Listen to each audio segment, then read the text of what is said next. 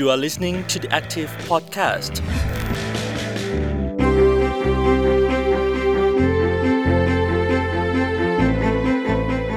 สวัสดีค่ะ ต้อนรับคุณผู้ฟังเข้าสู่ The Active Podcast นะคะ สัปดาห์นี้เจอกับพรีนพิชยาพรโพสง่าค่ะ เราจะมาชวนคุยกันในหมวดของสิ่งแวดล้อมนะคะ เรื่องของ fast fashion ค่ะเรียกว่าเป็นปรากฏการณ์ใหม่ทำลายโลกก็ว่าได้นะคะ ถามคุณผู้ฟังค่ะว่าปกติแล้วเนี่ย เอฟเสื้อผ้ากันความถี่มากน้อยแค่ไหน อ่า บางคนเนี่ยบอกว่าเดือนละตัวเดียวก็พอ บางคนแบบว่าทุกสัปดาห์เลย อย่างนี้ก็มีนะคะ ซึ่งจริงๆ เนี่ยคอนเทนต์ในวันนี้ก็อยากจะชวนคุยชวนคิดกันค่ะ เผื่อว่าหลังจากฟังจบเรียบร้อยภายในครึ่งชั่วโมงนี้แล้ว อาจจะมีความคิดเปลี่ยนไป เวลาที่จะ F เสื้อผ้าในแต่ละครั้งก็อาจจะต้องคำนึงถึงองค์ประกอบต่างๆ ให้มากขึ้นด้วยนะคะ เพราะว่าการ F เสื้อผ้าเนี่ยค่ะ มันเป็นหนึ่งในกระบวนการที่อาจจะทำลายโลกก็ว่าได้นะคะ เพราะว่าการช้อปปิ้งที่เกินความพอดีเนี่ยสูบทรัพยากรของโลกมหาศาลเลยค่ะคุณผู้ฟัง กว่าจะมาเป็นเสื้อหนึ่งตัว กางเกงยีน หนึ่งตัวเนี่ย โอ้โห ต้องใช้น้ำปริมาณมากมายทีเดียวนะคะ นอกจากนั้นค่ะ หากว่าซื้อมาแล้วไม่ได้ใส่ไม่ได้ใช้งานอย่างเต็มประสิทธิภาพ ทิ้งนิ่งคว้างๆบ้าง มันก็กลายไปเป็นขยะอีกด้วยนะคะ ที่สำคัญก็คือว่าเดี๋ยวนี้ก็มีอุตสาหกรรมเยอะเลยที่พยายามจะทำเสื้อผ้าออกมาให้ซื้อง่ายขายคล่อง อืม ทำอย่างรวดเร็วคุณภาพอะไรไม่รู้แหละนะคะ แล้วก็ดั้มราคาให้ถูกลงทำให้มีเสื้อผ้าจำนวนมากมายที่อยู่ในตลาดนะคะ แล้วก็ทำให้เกิดการซื้อเยอะแยะ และอย่างที่ว่าเลย ก็นำมาสู่การปล่อยคาร์บอน สู่ชั้นบรรยากาศจำนวนมากนะคะ สร้างขยะ ให้กับโลกนี้จำนวนมากเช่นเดียวกันค่ะเอาละค่ะวันนี้ค่ะ เราก็มาพูดคุยกันนะคะกับผู้ที่เป็นหนึ่งในนักรณรงค์คนสำคัญที่พูดถึงเรื่องของ fast fashion ในแพลตฟอร์มของเขาด้วยนะคะ คุณพิชามญชุ์ รักรอดค่ะ หัวหน้าโครงการรณรงค์ยุติมลพิษ พลาสติกกรีนพีซประเทศไทย สวัสดีพี่หมิวค่ะ ค่ะ สวัสดีค่ะคุณพรี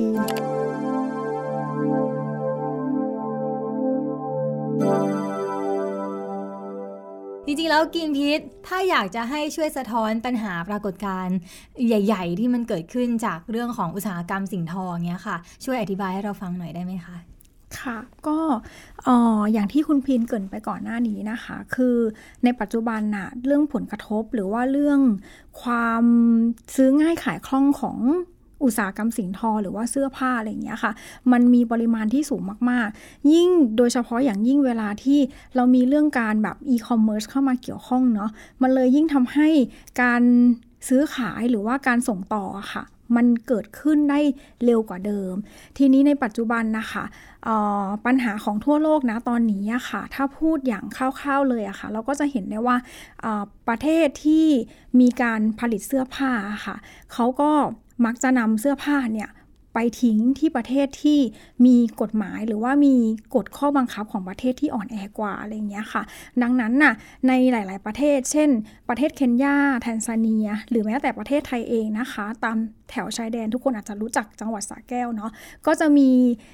เสื้อผ้ามือสองที่มันเยอะมาก ๆ นะคะ ซึ่งอันนี้ค่ะ เราก็จะเห็นได้ว่าประเทศที่มีการจัดการหรือว่ามีกฎหมายที่ไม่แข็งแรงมากอะค่ะ มักจะเป็นผู้ที่ต้อง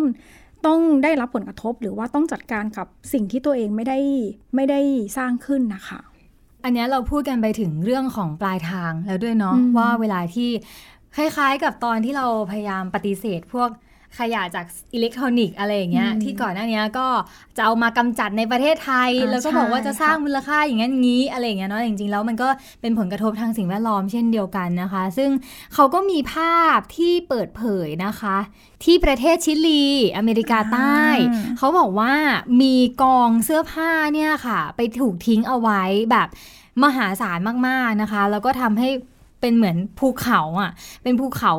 ไกลสุดลูกหูลูกตาเลยค่ะ ซึ่งเสื้อผ้าเหล่านี้ก็ถูกทิ้งมาจากประเทศอื่น ๆ ที่แบบส่งเข้ามาเนาะยังประเทศที่แบบยังไม่พัฒนาอะไรอย่างเงี้ยค่ะ แต่ว่าพอเห็นพี่หมิวพูดว่าประเทศไทยก็มีเออพูดถึงแล้วอย่างเงี้ยมันอันตรายต่อพวกเรายังไงไหมคะ ค่ะ ก็พอเราพูดว่ามันเป็นขยะ แน่นอนว่ามันก็จะแบบก่อให้เกิดอันตรายไม่ต่อสิ่งแวดล้อมก็คือต่อชีวิตของประชาชนแน่นอนใช่ไหมคะทีเนี้ยเมื่อเราลองดูจากเสื้อผ้าค่ะ จริง ๆ แล้วเสื้อผ้ามันก็ผลิตจากสารเคมีเนาะอืมทีเนี้ยค่ะอืมอันดับแรกก็คือสารเคมีที่ใส่ในเสื้อผ้าค่ะ ซึ่ง Greenpeace เยอรมนีอะค่ะ เคยทำการวิจัยไว้นะคะว่าอ่าเขาได้ไปหยิบ เสื้อผ้าบางส่วนประมาณ 47 ชิ้นค่ะแล้วก็ปรากฏว่าเจอสารเคมีประมาณ 15%อืมจากในจาก 47 ชิ้นนั้นคือมันปนเปื้อนอยู่กับมันปนสื้เปื้อนอยู่กับเสื้อผ้าค่ะค่ะ ซึ่งพอเป็นกินพิษเยอรมนีอะมันก็คือว่ามันก็เกินค่าเขาเรียกว่าค่ามาตรฐานของยุโรปที่กำหนดไว้ว่าเสื้อผ้าควรปนเปื้อนสารเคมีเท่าไหร่อะไรอย่างเงี้ยค่ะ ทีเนี้ยเมื่อเสื้อผ้าเหล่านี้ คือสารเคมีมันก็จะติดไปกับเสื้อผ้าเนาะค่ะเมื่อมันไปตั้งกองไว้อืมในพื้นที่โล่งหรือว่าไปตั้งไปอยู่ตามพื้นที่ต่างๆอะค่ะ มันก็จะสามารถที่จะหลุดลอดออกสู่สิ่งแวดล้อมได้ ทีเนี้ยเมื่อเมื่อมันหลุดลอดออกสู่สิ่งแวดล้อมอะมันอาจจะหลุดลอดผ่านทางน้ำหรือว่าผ่านทางอากาศหรืออะไรก็ตามอะค่ะ คนที่เป็นอยู่ในคนที่เป็นแบบ คนในชุมชนหรือว่าอยู่ในพื้นที่รอบๆอะก็มีโอกาสที่จะได้รับผลกระทบอย่างแน่นอนนะคะ อีกประเด็นหนึ่งก็คือเรื่องไมโครพลาสติกอ่าเสื้อผ้าค่ะมันก็ทำจากเส้นใยโพลีเอสเตอร์ซึ่งค่ะอันเนี้ยเมื่อเราแบบซักแล้วเราก็ปั่นไปเรื่อยๆอย่างเงี้ยค่ะ หรือว่าเรา มันถูกทิ้งโดนแดด โดนฝน โดนลมอะไรอย่างเงี้ย มันก็จะหลุดลอด คือมันก็จะแตกตัวแล้วก็กลายเป็นไมโครพลาสติกได้ ทีเนี้ยมันก็จะเข้าสู่วงจรของพลาสติกที่เราน่าจะ ผ่านตากันว่าอะพลาสติกมันเข้าแทรกซึมไปในดิน ส่งผลกระทบต่อระบบนิเวศ หรือว่าถ้ามันอ่าหลุดลอดไปในทะเลมหาสมุทรมันก็จะส่งผลกระทบต่อปลาอะไรอย่างเงี้ยค่ะค่ะอืมที่สำคัญก็คือว่าไมโครพลาสติกเวลาที่มันไปอยู่ในสิ่งแวดล้อมเนี่ยหรือว่าอยู่ในน้ำอย่างเงี้ยค่ะ สัตว์น้ำอะไรเงี้ย กินเข้าไปนะคะ แล้วก็วนกลับมาเป็นอาหารที่เราบริโภค ใช่ค่ะอันตรายซึ่งมากในช่วง 2 ปีมานี้อะค่ะ ถ้าเราติดตามสื่อจากโซเชียลมีเดียเราจะเห็นเลยว่ามันมีการพบไมโครพลาสติกในอวัยวะของมนุษย์อะค่ะเยอะขึ้นนะคะอืมไม่ว่าจะเป็นในน้ำนมใช่ไหม ในเลือด ในปอด หรือว่าในอะไรต่างๆ เพียงแต่ว่าณวันนี้อะค่ะ ในปี 2023 เนี่ย เราอาจจะยังไม่รู้ว่า ผลกระทบมันอะส่งผลกระทบยังไงต่อร่างกายมนุษย์ แต่เมื่อมันเป็นสารเคมีหรือว่าเป็นสารปนเปื้อนอะอันนี้เราอาจจะต้องแบบว่าทดไว้ในใจนะว่า มันอาจจะมีโอกาสที่จะส่งผลกระทบต่อสุขภาพในอนาคตก็ได้ ที่แบบงานวิจัยในอนาคตมันมันจะเกิดขึ้นอะไรอย่างเงี้ยค่ะ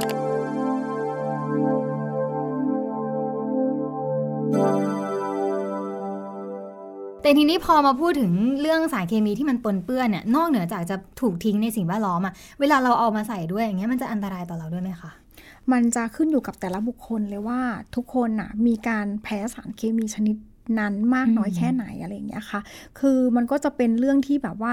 พ่อแม่หรือใครก็ตามที่จะบอกเราเสมอว่า ถ้าเสื้อผ้าใหม่ที่มันเพิ่งออกจากโรงงานอะต้องไปซักก่อน แล้วทุกครั้งอะเราจะสังเกตน้ำ หลังจากการซักทุกครั้ง ซึ่งมันก็จะเห็นเลยว่าความแตกต่างของน้ำมันจะมีสีมันจะมีกลิ่น มันจะมีอะไรที่แบบผสมเข้ามาค่ะอันเนี้ยมันเป็นสิ่งที่อาจจะระบุว่าเสื้อผ้ามันมีสารเคมี แต่ว่าอืมก็คงขึ้นอยู่กับแบบดวงหรือว่าอืมคงขึ้นอยู่กับความเซนซิทีฟของแต่ละคน แล้วนะคะซักออกไหมคะ แบบสมมติซื้อเอฟมาแล้วซักอย่างเงี้ยออกไหม ถ้าตามความเห็นเคมีของเราเนาะอืมเราว่ามันจะไม่หายไปร้อยเปอร์เซ็นอืมเพราะว่าตัวเสื้อผ้าค่ะ มันก็ทำจากสารเคมีแล้วอะค่ะวัสดุตั้งต้นใช่ไหมอืมดังนั้นน่ะ เมื่อมันเป็นสารเคมีแล้วเมื่อกี้เราพูดกันถึงว่า หลังจากที่มันแบบเป็นขยะไปแล้วอะค่ะ เมื่อมันโดนแดดโดนลมโดนอะไรอือะมมันก็จะแบบละลายอืมแล้วก็หลุดรอดไปในสิ่งแวดล้อม ดังนั้นสิ่งเหล่านี้มันจะยังคงอยู่ เพียงแต่ว่าเราต้องอาจจะแค่แบบใช้คำว่าลุ้นว่า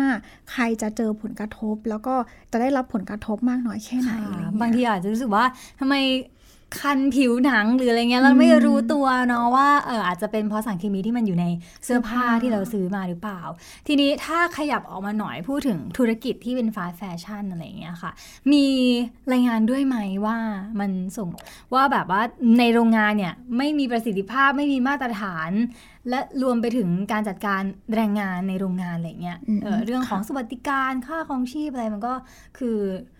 ถูก กดให้ต่ำกว่ามาตรฐานด้วยไหมคะอืมค่ะ จุดเริ่มต้นของ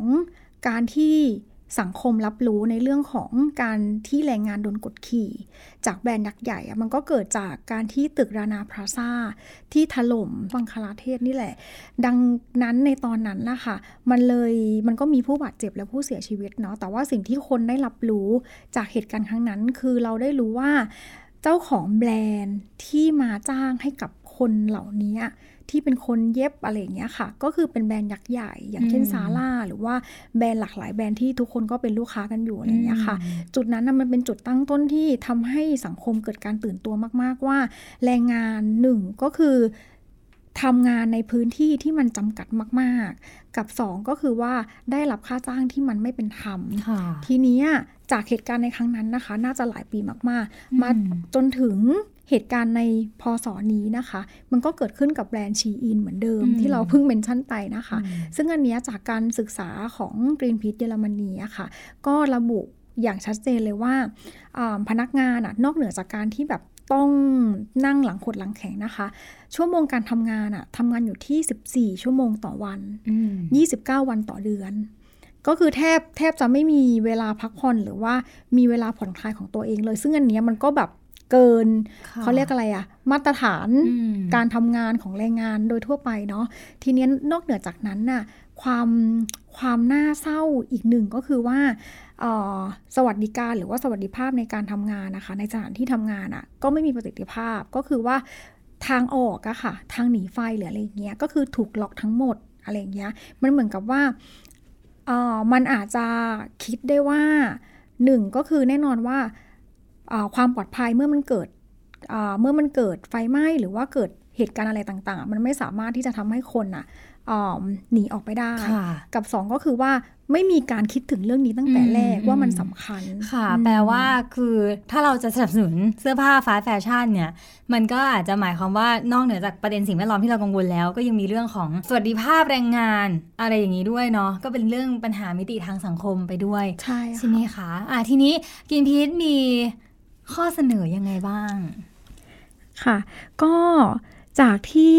ได้กล่าวไปทั้งหมดนะคะ สิ่ง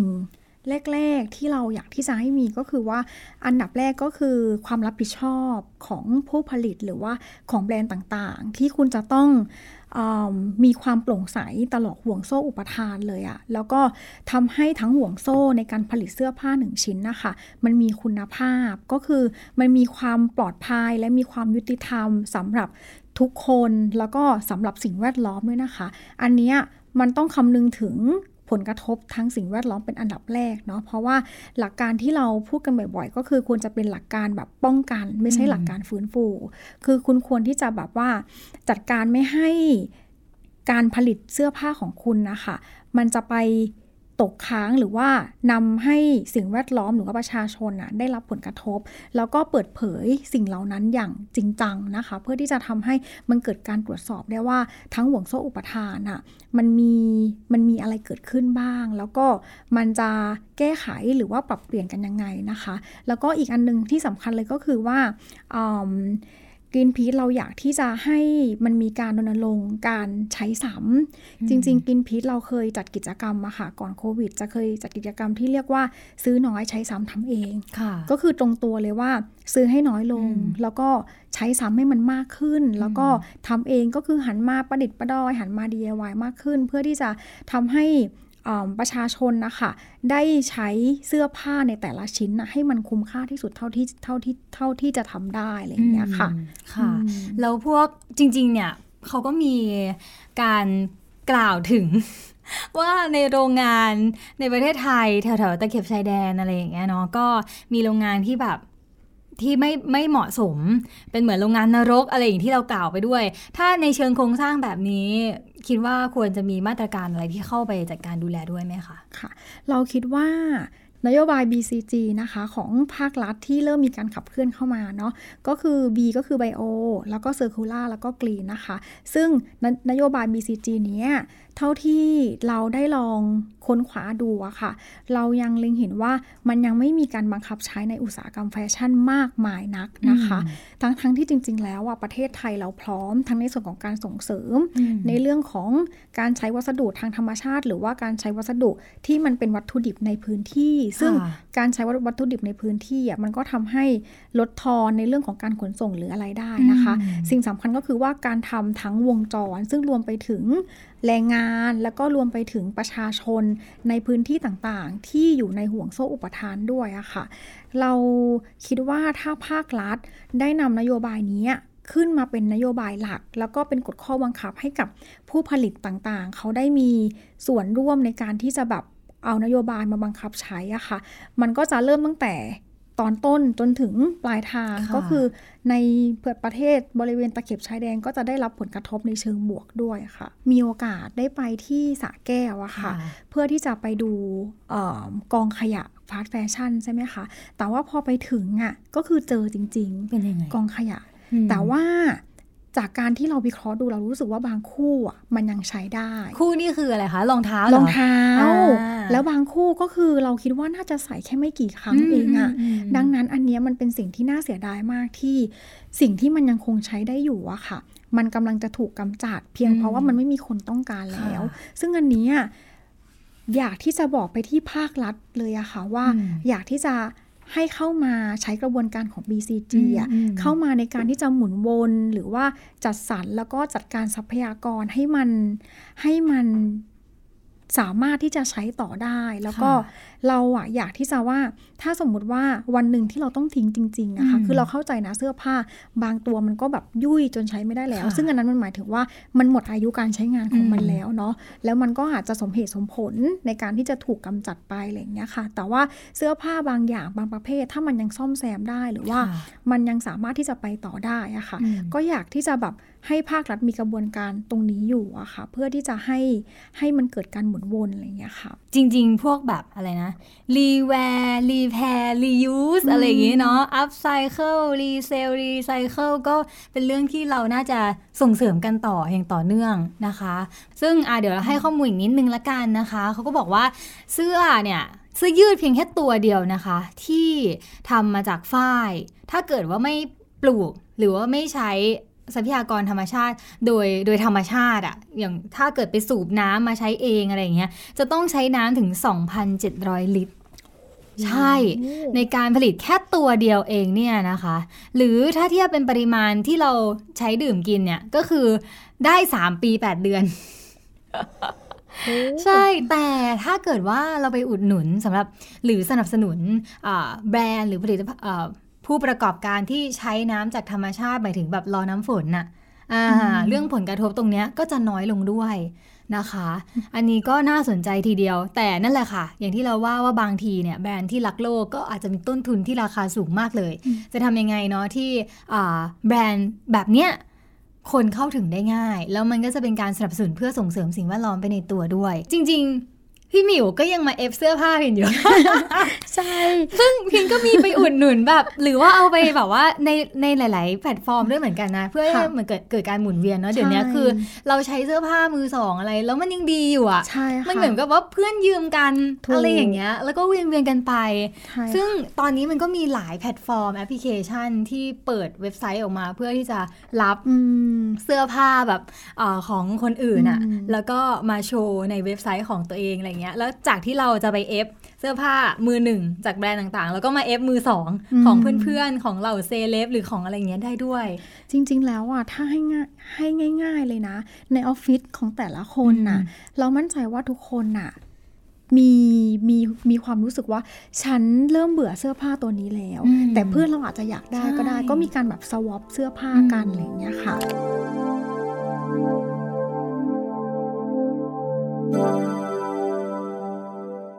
มีทางเลือกแฟชั่นยั่งยืนที่เขาจัดเป็นนิทรรศการด้วยนะพี่หมิว อยู่ที่มิวเซียมสยามวันนี้ก็ไปมา ก็น่าสนใจว่าเขามีส่วนที่เหมือนกับเป็นการให้ข้อมูลอ่าเรื่องเกี่ยวกับกว่าจะมาเป็นเสื้อผ้า แล้วผลกระทบ fast fashion อะไรเงี้ยต่อโลกต่ออะไรเป็นยังไงบ้าง แล้วก็อีกส่วนหนึ่งคือ เขาไปเอาเสื้อผ้าที่ถูกบริจาคมาที่มูลนิธิกระจกเงาอะ่ะอืมซึ่งจริง ๆ พิงก็เคยไปช้อปปิ้งเหมือนกันนะมูลนิธิกระจกเงานี่น่ารักมาก คือเขาเอาเสื้อผ้าที่ได้รับบริจาคอะไรเงี้ยมาเปิดขายสำหรับที่มันมีคุณภาพดี แต่ว่ามันก็มีส่วนที่ไม่น้อยเลยเหมือนกัน ที่รับบริจาคมาแล้วแบบขายต่อไม่ได้เลย มันเสียหายไปแล้ว มันเสียหายมันสภาพแย่อืมหรือแบบบางที ผู้บริจาคเนี่ยพาเอาสิ่งสกปรกกลับมามาให้ด้วยโอ้เอออันนี้คือพีคมาก เขาบอกว่าแบบมีทุกอย่างเหมือนกับ มองว่าการบริจาคเนี่ยเป็นการทิ้งหรือเปล่า อืม ซึ่งนิทรรศการเนี้ยเขาก็ไปเอาอ่าตัวของเสื้อผ้าที่อยู่ในหมวดของการใช้ไม่ได้แล้วเนี่ยมาจัดแสดงให้ดูว่าจริง ๆ อะ อย่าเพิ่งคิดว่าการบริจาคคือ ทางเลือกของความยั่งยืนนะอืมอืมคุณต้องดูด้วยนะอะไรเงี้ยแล้วก็บางอย่างคือถ้ามันใช้ได้ก็ควรที่จะใช้ต่ออืมอ่านิทรรศการนี้ก็ไปดูกันได้นะคะเขาก็จะจัดกันถึงปลายปีนี้แหละ เมื่อกี้ที่พูดถึงเคนยาทันซาเนียค่ะนำเข้าเสื้อผ้ามือสองอะ่ะประมาณ 1 8 5 0 0 0 ตันนะคะ ซึ่งในจำนวนนี้อะมีประมาณ 50,000 ตันที่จะกลายเป็นขยะอืมดังนั้นนะอันเนี้ยก็คือ พอฟังเคสของมูลนิธิกระจกเงาก็มันก็สะสะท้อนถึงเคสนี้เหมือนกันในแง่ที่ว่า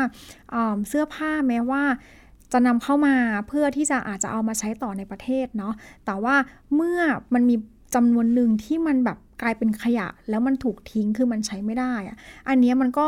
สามารถที่จะชวนให้เราคิดต่อนะว่าเสื้อผ้ามือสองหรือว่าสินค้ามือสองที่นำเข้ามาเนี้ยมันเกิดจากการความต้องการอยากบริจาค หรือว่าการที่แบบคุณแค่ไม่ใช้สิ่งเหล่านี้แล้ว แล้วคุณแค่อยากผลักออกไปจากตัวหรือเปล่า จนมันนำมาสู่ประเทศเคนยาแล้วสุดท้ายก็คือกลายเป็นขยะที่ประเทศนี้อะไรอย่างเงี้ยค่ะอืมเป็นปัญหา คือจะสวยจะงามเนี่ย มันก็ไม่เป็นเรื่องที่ต้องคำนึงขึ้นมาเป็นสำคัญด้วยเหมือนกันนะคะ แบบว่าเขาเรียกอะไรอะ จะสวยจะสวยแบบยั่งยืนอะ จะสวยจะสวยและรักโลกด้วยอย่างเงี้ยเออก็อาจจะต้องเฟ้นหาเกี่ยวกับเสื้อผ้าหรือว่าอ่าสิ่งประทินโฉมที่มันมีความยั่งยืนด้วยอย่างนี้เนาะใช่สิ่งสำคัญก็คือว่า เราไม่บริโภคเกินความจำเป็นใช่ไหมคะแล้วก็อ่าถ้าจะเลือกจะใช้จะซื้ออะไรเงี้ยต้องพิจารณา สุดท้ายก็คือว่าเราจะใช้มันอย่างคุ้มค่าไหมอืมนะคะ เราจะอืม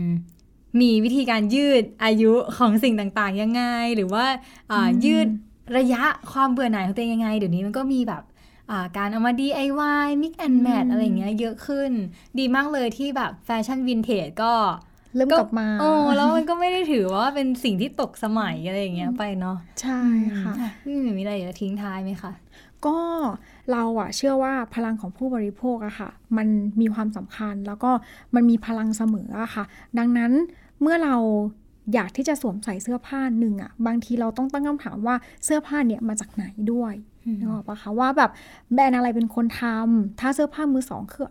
ถ้าเสื้อผ้ามือสองก็คือว่าลองพิจารณาว่ามันมาจากประเทศอะไรหรือมันมาจากไหน เพื่อที่จะทำให้เราจินตนาการได้ว่าห่วงโซ่อุปทานของมันน่ะ มันเป็นยังไงได้บ้าง แล้วเมื่อมันมาถึงเราในฐานะคนสวมใส่หรือว่าผู้บริโภคอะเราเราจะใช้มันยังไง เราคิดว่าณวันนี้อะทุกคนมีเอ่อมีข้อมูลในมือเยอะ เพราะว่าเราสามารถที่จะแบบรีเสิร์ชข้อมูลได้ตลอดเวลานะคะ ดังนั้นน่ะการที่เราจะแบบพิจารณาข้อมูลหรือว่าเล็งเห็นว่าสิ่งนี้คือสิ่งที่เราต้องการจริง ๆ หรือเปล่า เราอยากใส่มันมากน้อยแค่ไหน มีความเอ๊ะ หรือว่าตั้งคำถามสักนิดก่อนที่เราจะซื้อ แล้วก็ให้มองเห็นปลายทางว่า หลังจากที่เราไม่อยากใส่มันแล้วอะ่ะ มันจะกลายเป็นอะไรแล้วเราจะใส่มันนานเท่าไหร่อะไรอย่างเงี้ยค่ะ มันอาจมันอาจจะทำให้มันลดอัตราเร่งของการบริโภคลงก็ได้อะไรอย่างเงี้ยค่ะ แล้วก็ทำให้อืมแล้วก็สำคัญก็คือว่าเมื่อเราเห็น สิ่งอะไรที่มันผิดปกติอะค่ะ เรามองว่าการที่เราแบบเรียกร้องทางโซเชียลมีเดียหรือว่าบอกกับภาครัฐอะไรอย่างเงี้ยว่าเราอยากที่จะเห็นการเปลี่ยนแปลงนะ อยากให้มันมีการปรับเปลี่ยนอะไรอย่างเงี้ยมันก็เป็นสิ่งสำคัญ แล้วก็เป็นสิ่งที่มองว่าเป็นอนาคตอะเป็นอืม future ของของอุตสาหกรรมนี้อะค่ะพูดเหมือนจะชวนเข้าแคมเปญอะไรสักอย่างไม่มีแล้วยังยังค่ะยังยังเดี๋ยวไป develop กันต่อใช่ค่ะนะคะ ก็อะย้ำกันอีกสักนิดนึงละกันนะคะ ก็เป็นข้อมูลจากมิวเซียมสยามที่เขาจัดนิทรรศการที่บอกเนาะว่า เขาบอกว่าสิ่งทอ 1 กิโลกรัมเนี่ยนะคะ นับตั้งแต่กระบวนการผลิตจนถึงการทิ้ง เป็นขยะปล่อยก๊าซเรือนกระจกราวๆ 20 กิโลกรัมคาร์บอนเลยนะคะ ซึ่งถ้าเกิดว่านับรวมอุตสาหกรรมเสื้อผ้า ก็จะเท่ากับว่ามีการปล่อยก๊าซเรือนกระจกมากถึง 3,000 ล้านตันต่อปีนะคะ ซึ่งเท่ากับการปล่อยก๊าซเรือนกระจกของทวีปยุโรปทั้งทวีปในแต่ละปีเลยนะคะ หรือว่าเทียบเท่ากับการปล่อยก๊าซ คาร์บอนไดออกไซด์จากการขับรถยนต์ถึง 372 ล้านคันใน 1 ปี เยอะมาก เยอะมาก ใช่ไม่น่าเชื่อเนาะอะคุณผู้ฟังถ้าฟังมาถึงณจุดนี้แล้วเราก็ขอทิ้งเอาไว้เป็นคำถามแล้วกันค่ะว่าเอ่อเอ่อวันนี้เนี่ยคุณคิดว่าจะต้องมีการเปลี่ยนแปลงอะไร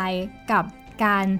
ซื้อสินค้าต่างๆ โดยเฉพาะเรื่องของแฟชั่นเสื้อผงเสื้อผ้าอะไรเงี้ยของตัวเองเนาะนะคะ แล้วยังไงก็สามารถมาแลกเปลี่ยนกันได้กับ The Active นะคะ วันนี้ก็หมดเวลาแล้ว ต้องลาไปก่อนค่ะ กับพี่หมิวนะคะ จาก Green p e a c e สวัสดีค่ะ สวัสดีค่ะ You are listening to the Active Podcast.